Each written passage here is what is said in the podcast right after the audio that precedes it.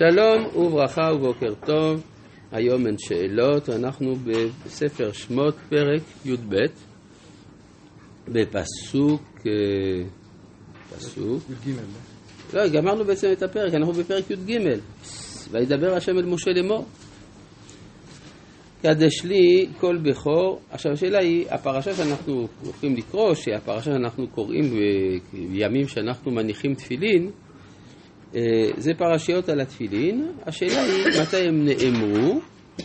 סביר שהם נאמרו גם כן במקום הנקרא סוכות בשעה שישראל חנו שם. ואז נוספו מצוות שעניינם זיכרון ליציאת מצרים. הרי בדיוק המאורע הזה הוא מאורע משמעותי בתולדות האומה. והוא נושא בקרבו הרבה ערכים, בין היתר הידיעה שהקדוש ברוך הוא משגיח, הידיעה שאפשר להשתחרר מן העבדות, ועוד הרבה דברים חשובים, ולכן ודאי שחשוב לעשות פעולות שעניינן לשמר את הזיכרון של האירוע, של המאורע החשוב הזה, ולכן יש לנו פה אה, דברים בכיוון הזה, עניינם שתי פר... מצוות, שתי פרשיות של תפילין, אבל אנחנו נראה שזה קצת יותר מהתפילין. וידבר השם אל משה לאמור, קדש לי כל בכור, פטר כל רחם בבני ישראל. באדם ובבהמה, לי הוא. מה זה אה, קשור? זאת אומרת, קדושת הבכורה, גם של אדם וגם של בהמה, אבל מה עניינה של קדושת הבכורה? עכשיו, אם אנחנו מבינים שכל העניין של יציאת מצרים זה היה לברר מיהו הבכור של הקדוש ברוך הוא בהיסטוריה, זה מובן. כלומר, כיוון שאתם יוצאים ממצרים, אז מתברר שאתם הבכור. האם אתם הבכור? יש קדושת בכורות. קדושת בכורה היא קדושה טבעית. כלומר, כדי להיוולד בכור לא צריך לעשות שום מאמץ, צריך פשוט להיוולד.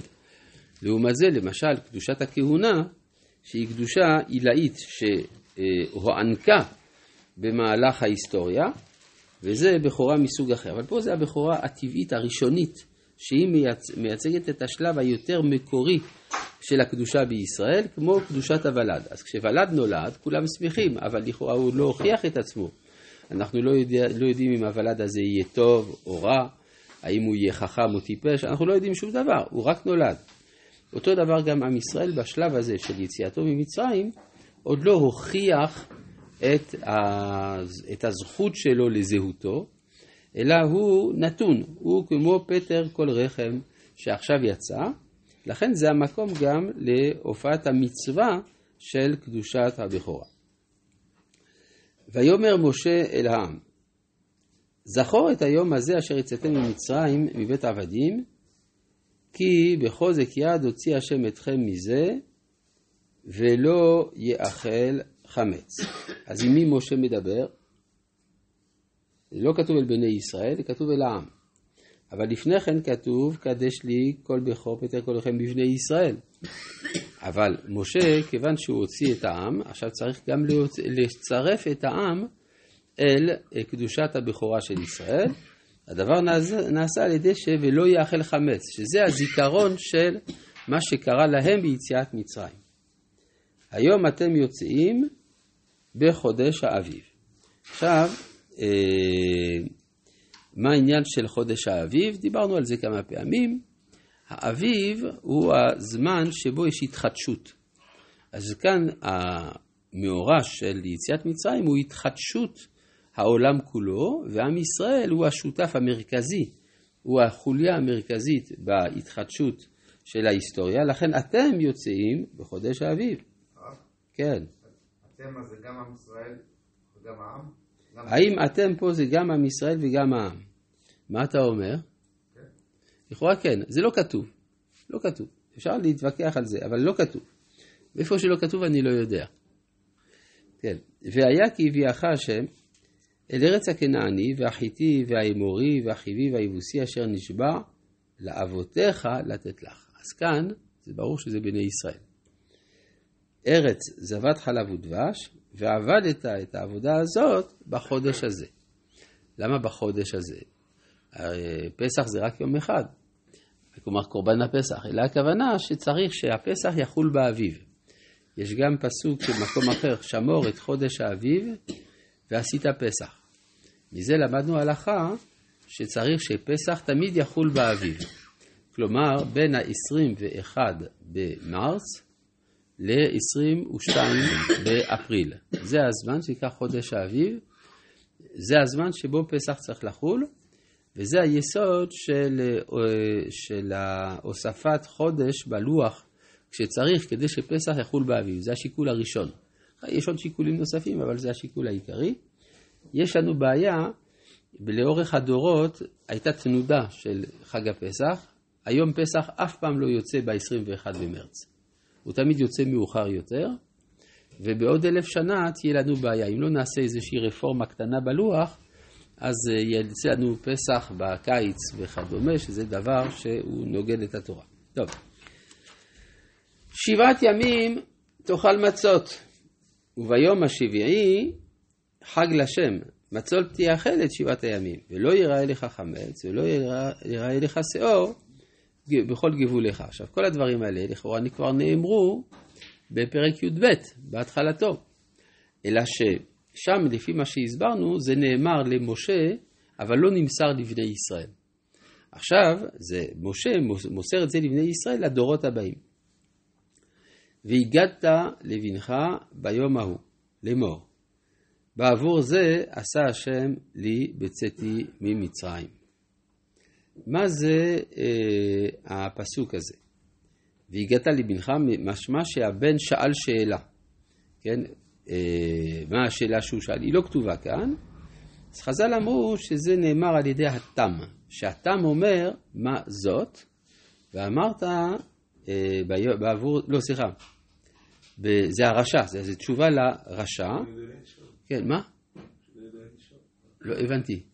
לא, לא, זה, זה, זה גם הרשע וגם שאני יודע לשאול, אבל בואו נבדוק. לגבי הרשע, הרשע אומר, מה העבודה הזאת? לכם. אז אה, מה המשמעות של לכם? שאתם אוכלים בשר צלוי ואתם אומרים שזה עבודת השם. אתם בעצם רוצים למלא את בטניכם. אז מה העבודה הזאת? לכם ולא לא. כן, כלומר שמצאנו, עצרת תהיה לכם, לכם זה אכילה ושתייה. אז מה העבודה הזאת לכם, שאתם אוכלים, וזה לא לא. לא לקדוש ברוך הוא. ועל זה אני עונה, בעבור זה עשה השם לי, בצאתי מצרים, לי ולא לא.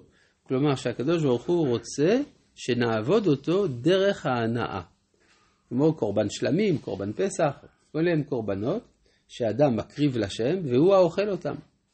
זאת אומרת, המסוגלות של האדם להשתתף באכילתו בעבודת הבורא. זה בעבור זה עשה השם לי בצאתי ממצרים. מה שאתה אומר על שאינו יודע לשאול, זה משהו אחר.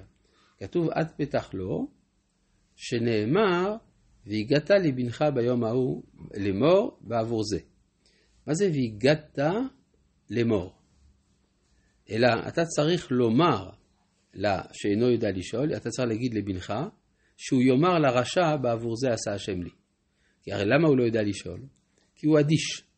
צריך להוציא אותו מאדישותו, צריך לומר לו, תדע לך שיש רשעים בעולם, אתה חייב לדבר איתם. והגעת לבנך, שאינו יודע לשאול, לאמור לרשע, בעבור זה עשה השם לי, בצאתי ממצרים. והיה לך לאות על ידך ולזיכרון בין עיניך. מה פירוש הדבר? אתה צריך לזכור את יציאת מצרים על ידי כל המצוות האלה, גם של אה, פטר חמור, של פטר בכור, פטר רחם, וגם על ידי הקורבן וגם על ידי אכילת המצות, הדבר הזה יהיה לך לאות על ידיך, כלומר הדבר יישמר לך חקוק. ולזיכרון בין עיניך, דבר שאתה לא יכול לשכוח. למען תהיה תורת השם בפיך, כי ביד חזקה הוציאך השם ממצרים. זאת אומרת שהפסוק מדבר על כך שעל ידי המצוות האלה יחקק הדבר הזה כמו דבר שנמצא כל הזמן מול העיניים של האדם.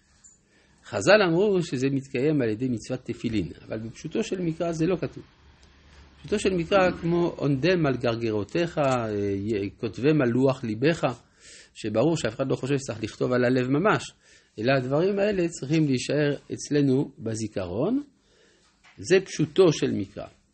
ושמרת את החוקה הזאת למועדה מימים ימימה, כלומר קורבן פסח ואכילת אה, מצות בליל הסדר, במהלך חג הפסח, זה מה שיישאר בין עיניך.